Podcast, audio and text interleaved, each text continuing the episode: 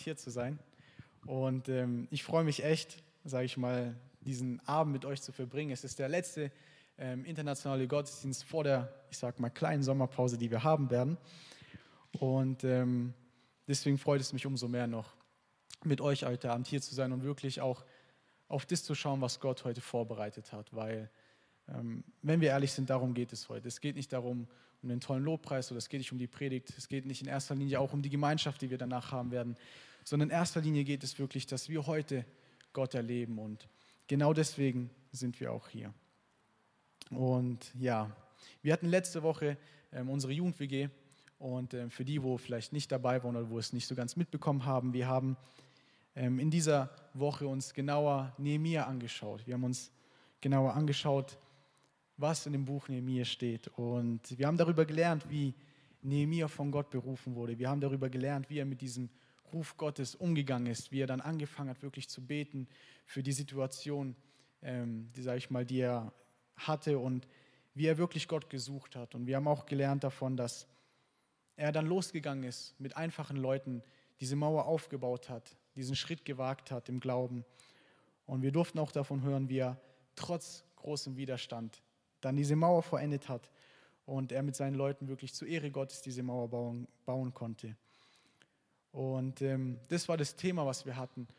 Und als ich so die letzten Tage so ein bisschen darüber noch nachgedacht habe, denke ich, lässt sich schnell ein Muster erkennen, wenn wir Nehemiah anschauen. Wir sehen, dass, dass Nehemiah unzufrieden war mit der jetzigen Situation, in der Jerusalem war, weil ähm, die Mauer war kaputt natürlich, alles war zerstört, es gab keine Hoffnung. Und wir sehen, wie, wie er wirklich unzufrieden war und zu Gott betet. Und wir sehen, wie er wirklich Glaubensschritte macht, sagt, okay Gott, ich werde gehen und diese Mauer aufbauen. Und er trotz Widerstand, den er erlebt, daran weiter festhält und am Ende wirklich ähm, erlebt, wie Gott ihn gebraucht, diese Mauer fertig zu machen. Und es lässt sich schnell erkennen, dass es eigentlich ein Mann war, Nemir, der vor einer schweren, eigentlich fast unmöglichen Situation stand und er erleben durfte, dass, dass sein Glauben an Gott, dass sein Glauben an, an Gottes Verheißung, die Gott ihm gegeben hat, ihn an das Ziel gebracht hat und am Ende diese Mauer aufgebaut wurde. Und genau das möchte ich ähm, heute näher mit uns betrachten oder darum soll es heute gehen, nämlich an den Glauben an Gottes Verheißungen. Und der Titel meiner Predigt lautet, den, den Glauben an Gottes Verheißungen zu bewahren. Und dazu wollen wir uns ebenfalls eine Person in der Bibel anschauen, die, die vor einer großen Herausforderung, sage ich mal, stand oder die ähm, vor einer fast unmöglichen, sage ich mal, Herausforderung stand. Und wenn ich das so sage, dann fallen uns natürlich einige Personen ein in der Bibel, weil es fast immer, sage ich mal, damit was zu tun, zu tun hat. Aber wir wollen uns heute näher Josua anschauen.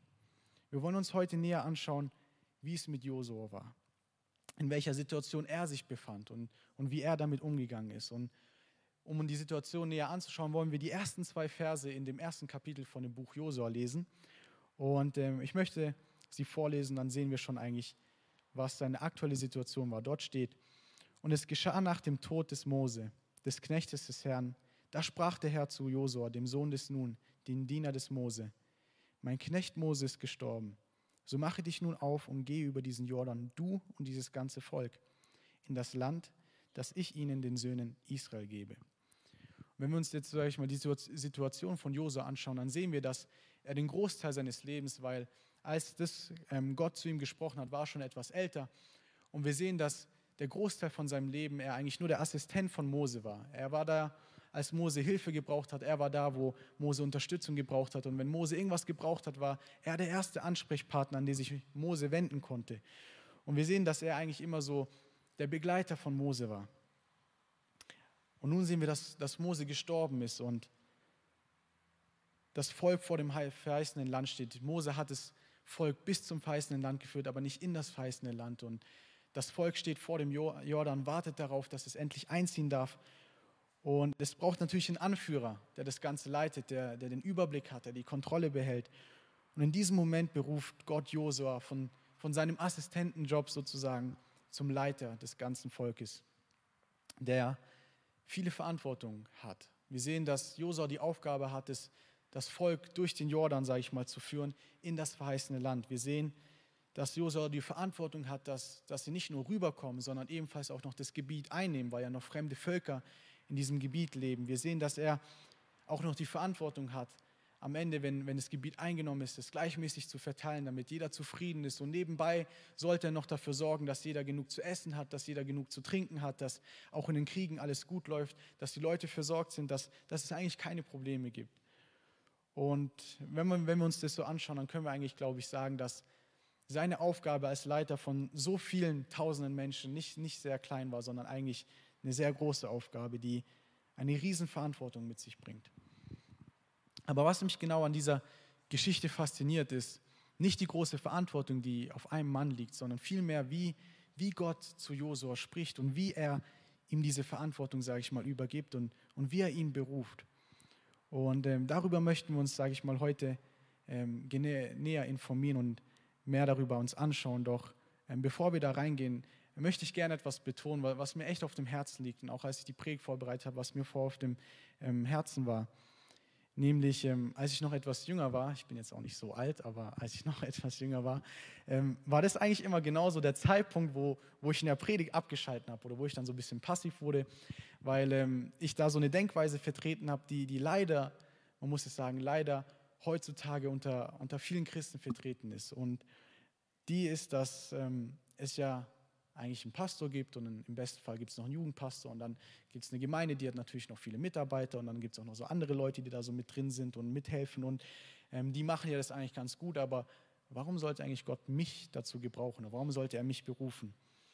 Und ich habe dann so gedacht und gedacht, ja, Gott hat ja nicht eigentlich viel für mich, ich bin ja eigentlich nur so der normale Gemeindegeher, passt ja eigentlich, also wir haben ja einen Pastor, der extra bezahlt wird, der darf ja auch gern dann arbeiten und das machen und ähm, so habe ich gedacht, aber ich will, dass wir uns einen Vers anschauen, nämlich in Epheser 4, Vers 1.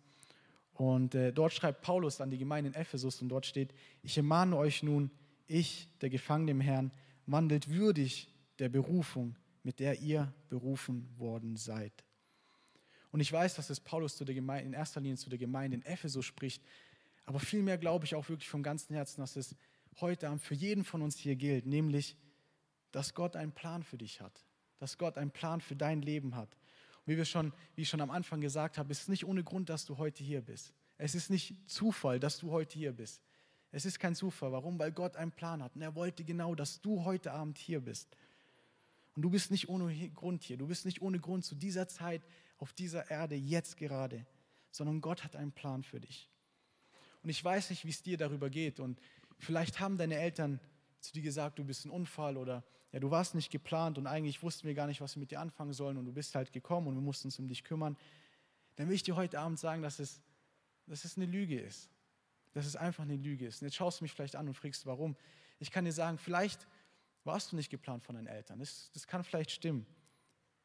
Aber es gab einen Gott, der dich geplant hat. Und es gab einen Gott, der hat dich gesehen und der hat gesagt, den will ich haben. Der hat dich gesehen mit, mit so liebevollen Augen und er hat dich schon gesehen, als du im Bauch deiner Mutter warst. Und er hat einen Plan für dich. Und nicht ohne Grund hat er seinen Sohn auf die Welt geschickt. Wir sehen das Kreuz. Nicht ohne Grund hat er all das gemacht für dich, ohne dass du einen Plan hast. Er hat einen, einen ganz bestimmten Plan. Er liebt dich über alles. Und du bist nicht ohne Grund hier. Und genauso wie, wie Josu einen Plan hatte für sein Leben, genauso hast du auch einen Plan für sein Leben. Natürlich sieht jeder Plan, sage ich mal, anders aus und es ist, glaube ich, auch gut so. Aber ich kann dir sagen, die Frage heute Abend, nicht, die Frage heute Abend ist nicht, ob du einen Plan hast, sondern die Frage ist, welchen. Und wir wollen uns jetzt genauer anschauen, wie genau Gott zu Josua gesprochen hat und was er auch vor ihm gesagt hat. Und da wollen wir die Verse 2 bis 4 lesen. Und ich lese vor, dort steht, mein Knecht Moses ist gestorben. So mach dich nun auf und geh über diesen Jordan, du und dieses ganze Volk in das Land, das ich ihnen, den Söhnen Israel, gebe. Jeden Ort, auf den eure Fußsohle treten wird, euch habe ich ihn gegeben, wie ich zu Mose geredet habe. Von der Wüste und diesem Libanon an bis zum großen Strom, dem Strom Euphrat, das ganze Land der Hethiter und bis zum großen Meer gegen Sonnenuntergang. Das soll euer Gebiet sein. Und wenn wir uns diese Verse anschauen, dann ist es wichtig, dass wir uns hier drei, drei sage ich mal, Schlüsselsätze markieren und dass wir uns wirklich ähm, diese merken sollten. Nämlich in Vers 2, wo Gott sagt, in das Land, das ich ihnen, den Söhnen Israel, gebe. Oder in Vers 3, ähm, euch habe ich ihnen gegeben, also den Ort, euch habe ich ihnen gegeben. Und in Vers 4, das soll euer Gebiet sein. Nicht das kann euer Gebiet sein. Nicht das kann, wenn ihr, wenn ihr was macht. Das soll euer Gebiet sein. Und was ziemlich interessant ist, finde ich, dass in, dem, in den gleichen Versen, wo, wo Gott Josua, sage ich mal, seine Verantwortung darstellt und ihm seine Aufgabe gibt und ihm erklärt, was er genau machen soll oder was Gott von ihm erwartet, ähm, bleibt es nicht dabei, sondern Gott erinnert auch Josua an, an die Verheißungen, die Gott ihm gegeben hat, an die Verheißungen, die Gott gegeben hat, in erster Linie an Abraham oder auch an Mose und jetzt auch an Josua. Wir sehen, dass, dass Gott schon in diesen Versen sagt, dass, dass er zu seinem Wort steht, das er damals Abraham gegeben hat und dass er das Volk Israel in das verheißene Land bringen wird, dass er dafür sorgen wird, dass sie in das Land kommen. Und schon in diesen ersten Sätzen macht Gott Josua klar, dass, dass er nicht alleine dadurch muss, dass er nicht alleine dafür sorgen muss, dass das Volk sicher in das verheißene Land kommt. Nein, er zeigt ihm schon, dass, dass Gott, dass er mit ihm gehen wird und dass er für sie kämpfen wird. Und das gleiche oder ein ähnliches Versprechen, sage ich mal, hat, hat Mose, beziehungsweise hat Mose von Gott empfangen in 5. Mose 20,4. Und das wollen wir uns näher, näher anschauen, weil es echt, sage ich mal, starke Verse sind. Und dort steht, denn der Herr, euer Gott ist es, der mit euch zieht, um für euch mit euren Feinden zu kämpfen, um euch zu retten. Gott hat es zu Mose gesagt und Mose hat es dem Volk weitergegeben. Und, und Gott sagte persönlich zu dem Volk, ich werde mit euch gehen. Ich werde mit euch kämpfen und ich werde euch den Sieg schenken. Und um jetzt auf das, auf das Thema meiner Predigt zurückzukommen, den Glauben an Gottes Verheißungen zu bewahren. Wisst ihr, jeder Einzelne von uns hat heute eine Berufung. Es gibt Leute, die wissen schon, wozu sie berufen sind. Es gibt Leute vielleicht, die es noch nicht so genau wissen. Aber ich kann dir sagen, du bist berufen und Gott hat einen Plan für dein Leben. Und wenn wir uns anfangen, danach auszustrecken, wenn wir uns anfangen, danach auszustrecken, wie dieser Plan aussieht, wie Gott durch uns wirken will, dann, dann kommt es meistens zu, zu einem Szenario, ähm, das, das man auch sehr häufig in der Bibel sieht. Und das ist, wenn wir uns anfangen, danach auszustrecken, was, was Gott für uns vorbereitet hat, dann, dann werden wir angegriffen. Dann, dann wird es dazu kommen, dass wir durch nicht so einfache Zeiten durchgehen müssen.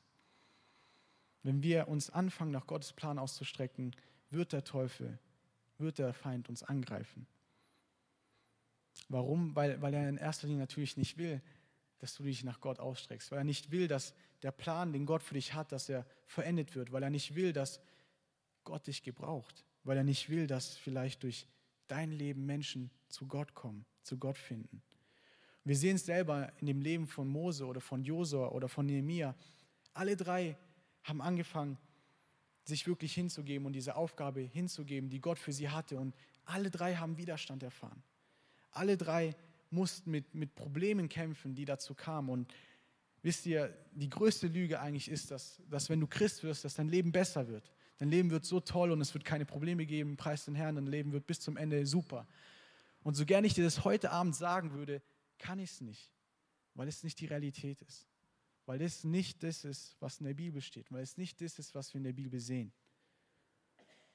Sondern meistens ist die Realität, dass das Leben danach sogar schlimmer wird dass das Leben anstrengender wird, dass wir durch mehr Probleme gehen müssen, dass wir durch mehr Situationen durchgehen müssen, wo wir Kraft verlieren, wo wir denken, wir schaffen es nicht. Und ich kann dir sagen, niemand hat, e, hat versprochen, dass das Leben als Christ einfach wird. Aber Gott hat uns eins versprochen. Das haben wir gelesen. Gott hat uns eins versprochen. Nämlich, dass das Leben als Christ siegreich ist, wenn wir ihm gehorsam sind. Wenn wir im Gehorsam sind, wenn wir Gott glauben, dann werden wir erleben, wie wir am Ende den Sieg haben werden. Wir werden nicht als Verlierer dastehen. Lest die Bibel, schau am Ende. Wir werden als Sieger dastehen. Wenn wir Gott treu sind, dann wird er uns durchbringen, dann wird er für uns kämpfen und dann wird er uns auch den Sieg schenken. Wenn wir seine Verheißungen glauben, dann werden wir erleben, wie er für uns den Weg vorbereiten wird. Und der Schlüssel des Ganzen ist, ist der Glaube an diese Verheißung. Und nicht umsonst, sage ich mal, ähm, lesen wir auch in Hebräer, vor allem Kapitel 10 und 11, wir lesen, der Gerechte wird aber aus Glauben leben. Wir lesen aber, ohne Glauben ist es unmöglich, es geht nicht, ohne Glauben ist es unmöglich, Gott zu gefallen. Denn wer zu Gott kommen will, der muss glauben, dass er ist und dass er denen, die ihn suchen, ihren Lohn gibt. Der Glaube ist ein Schlüsselpunkt um den Sieg zu empfangen. Es ist eigentlich die Grundvoraussetzung in deinem Leben, um den Sieg zu empfangen. Und genauso so wie es wichtig ist zu glauben, gibt es, sage ich mal, noch eine andere Seite, nämlich, dass es auch wichtig ist, dass wir diesen Glauben, den wir haben, auch in die Tat umsetzen. Es bringt nichts, wenn, wenn ich sage, ich glaube Gott und ich glaube sein Wort und er wird mir helfen, aber ich dann, sage ich mal, so ein Gesicht habe, was nach, äh, keine Ahnung, aussieht und ich bin so traurig und mir kann niemand helfen, ich bin hoffnungslos. Was ist das für ein Glaube? Wir lesen selber in Jakobusbrief, dass der Glaube ohne Werke tot ist. Das heißt, dass wenn Gott uns verheißen hat, dass er mit uns sein wird, dass er uns den Sieg schenken wird, dass, dass wir auch dementsprechend leben sollen, dass wir wissen dürfen, dass, dass wir mit Gott alles haben, was wir brauchen, um durchzukommen. Und eine, eine wichtige Wahrheit, die wir verstehen müssen, ist, dass es nicht gleich heißt, wenn wir Glauben haben, dass Gott uns den Sieg schenken wird, dass wir nicht kämpfen müssen. Das, das stimmt leider nicht so. Wir lesen in 5. Mose 20,4, wir haben es gelesen und ich will, dass wir nochmal da genau draufschauen, draufschauen. Dort steht, denn der Herr, euer Gott, ist es, der mit euch zieht, um für euch mit euren Feinden zu kämpfen, um euch zu retten. Nicht der, nicht der, der alleine zieht, nein, nein, der mit euch zieht. Wann wird, für, wann wird Gott für uns kämpfen? Dann, wenn wir selber anfangen zu kämpfen. Wenn wir selber sagen, dass wir aktiv werden. Wenn wir selber sagen, dass wir nicht nur rumsitzen werden, nichts tun, sondern dass wir diesen Kampf kämpfen werden, dann wird Gott uns helfen. Dann wird er mit uns gehen, uns den Sieg schenken. Ich kann dir garantieren, dass Gott dir, dir nicht den Sieg schenken wird, wenn du wegrennst vor dem Kampf. Nicht ohne Grund lesen wir auch in Epheser, dass wir, dass wir eine, eine Glaubensrüstung haben. Wozu? Weil wir, einem, weil wir uns in einem Kampf befinden. Der Kampf ist nicht wie früher mit, sage ich mal, körperlichen Anstrengungen verbunden, sondern er ist geistlich. Aber wir befinden uns in einem Kampf. Und nur mit Gott werden wir den Sieg haben. Nur wenn wir wirklich mit Gott uns in diesem Kampf befinden. Und unser Glaube an Gott und die daraus, sage ich mal, entsprechenden Handlungen, die entscheiden, ob wir siegreich da durchgehen werden oder nicht. Und wenn wir weiterlesen im Hebräerbrief, dann, dann finde ich das so interessant. Im Hebräer 11, dann, dann sehen wir so eine riesen Auflistung von so, sage ich mal, Glaubenshelden, die so richtig Großes für Gott erreicht haben. Und wir lesen, was die alles gemacht haben. Und ich kann dir eins sagen, dass, dass diese Leute nicht in der Bibel stehen, weil sie gerade die bestausgebildetsten Leute waren. Es waren die perfektesten Leute dafür. Das war der Mann, der, der wirklich zugeschnitten war dafür. Und Gott hat ihn berufen, er hat es gemacht und es hat alles gepasst. Nein, nein, so war das nicht. Diese Leute waren, waren einfache Leute wie du und ich. Ganz einfache Leute. Bloß der Unterschied war, dass sie Gottes Verheißungen geglaubt haben und dass sie danach gelebt haben. Der Unterschied war, dass sie ihre Realität nicht mit ihren Augen gesehen haben, sondern mit Gottes Augen. Dass sie nicht in, in, in ihrer Realität gelebt haben, sondern in Gottes Realität. Ich bin mir sicher, wenn wir zum Beispiel uns Noah anschauen, Noah hatte von Gott die, die Verheißung oder den Auftrag, dass, dass er die Arche bauen sollte. Und ich kann mir vorstellen, wahrscheinlich war es genauso heiß wie, wie heutzutage. Und er hat angefangen, dieses Boot zu bauen. Und er fängt an und die Leute laufen vorbei. Und ich kann mir vorstellen, wie oft Leute gesagt haben: Sag mal, ist, sagen wir, oben in deinem Gehirn noch alles okay? Siehst du nicht, wie heiß es ist? Siehst du nicht, wie, wie kein Anzeichen irgendeiner Flut da ist? Wieso baust du? Und wisst ihr, äh, Noah hat nicht nur ein paar, paar Wochen gebaut, er hat einige Jahre dran gebaut.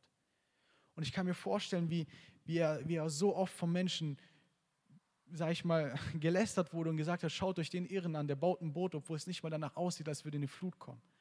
Aber wisst ihr, Noah hat nicht auf das geschaut, was die Menschen ihm gesagt haben, oder auf das geschaut, was die momentane, momentane Realität von ihm war. Sondern er hat auf die Verheißung Gottes geschaut und er hat durch den Glauben gelebt und er wusste, das, was Gott verheißen hat, das wird eintreffen.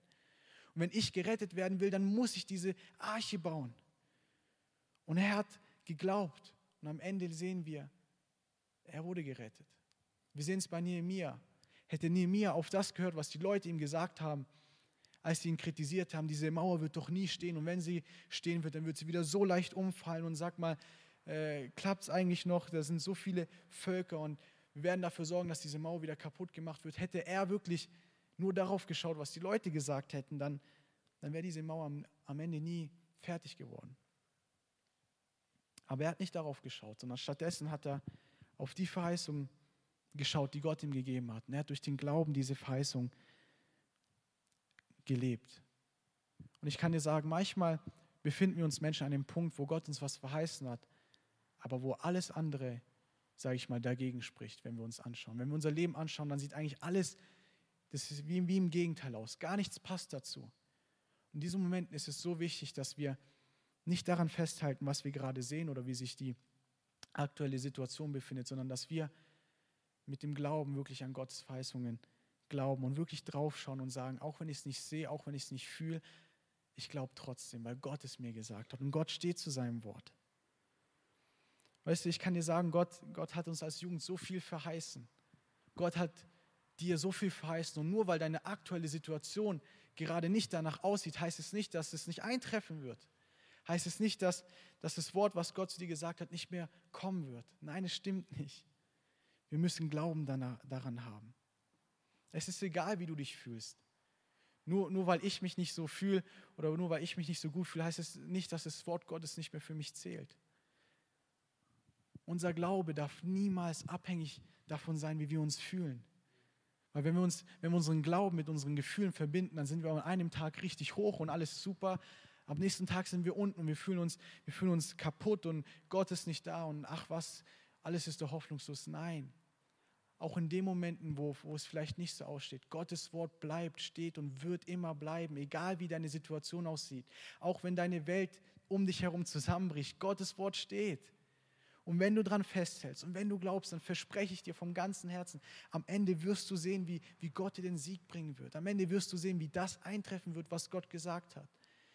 Weil Gott steht zu seinem Wort.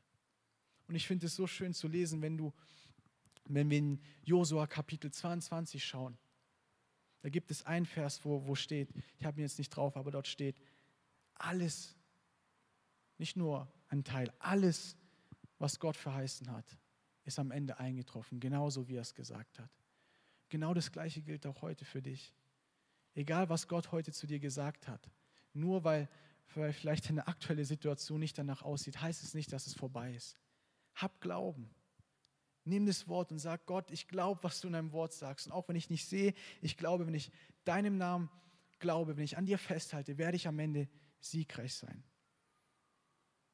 Es ist unsere Aufgabe, diese Verheißungen durch den Glauben anzunehmen und dementsprechend zu handeln. Und das Lobpreisteam kann eigentlich auch jetzt schon nach vorne kommen. Und ich denke und ich glaube echt, dass, dass heute Abend einige hier sind, die wirklich Gott berufen hat. Und ihr wisst ganz genau, ihr spürt es innerlich, Gott hat euch berufen, aber irgendwie ist ein bisschen Angst reingekommen oder vielleicht habt ihr auch schon den Glauben daran verloren, was Gott eigentlich zu euch gesprochen hat. Dann will ich einfach dich ermutigen. Wisst ihr, in diesen ersten neun Versen, äh, wenn wir lesen Josua Kapitel 1, in diesen ersten neun Versen ist es interessant zu sehen, dass, dass Gott zu Josua ganze dreimal sagt, sei mutig und stark, beziehungsweise sei mutig und gib nicht auf. Und ich denke, das ist aus einem ganz bestimmten Grund so, weil, weil wenn wir mal ehrlich sind, wir alle sind nur Menschen. Genauso wie, wie du Mensch bist, bin, ich auch, bin auch ich Mensch. Und auch ich habe meine Phasen, wo ich Angst habe. Auch ich habe meine Phasen, wo, wo alles irgendwie gerade nicht so gut aussieht, wo ich niedergeschlagen bin, wo ich ein bisschen hoffnungslos bin. Und Gott sieht uns und Gott kennt uns. Und aus diesem Grund hat er auch zu Josua gesprochen, sei mutig und stark, weil ich mir gut vorstellen kann, dass, dass selbst Josua Angst hatte, als er gehört hat, was Gott von ihm will. Dass, dass Gott will, dass er sich um diese Tausenden von Menschen kümmert und sie sicher rüberbringt. Und ich kann mir vorstellen, dass auch er wirklich Angst gehabt hat. Und ich denke, jeder Einzelne von uns heute Abend kann sich an Momente erinnern, wo er wirklich Angst gehabt hat, wo er, wo er nicht mehr das, die Verheißung von Gott gesehen hat, wo er nicht mehr gesehen hat, dass das, was Gott zu ihm gesprochen hat, wirklich wahr werden kann. Und vielleicht befindest du dich jetzt gerade in so einer Situation und ich will dir einfach mit einem Vers Mut machen. Und den hat Gott zu Josua gesagt. Und ich denke echt vom, von meinem ganzen Herzen, dass es wirklich das ist, was Gott heute Abend zu dir sagen will. Und dieser Vers steht in, in Josua 1, Vers 5 und dort steht, wie ich mit Mose gewesen bin, so will ich auch mit dir sein.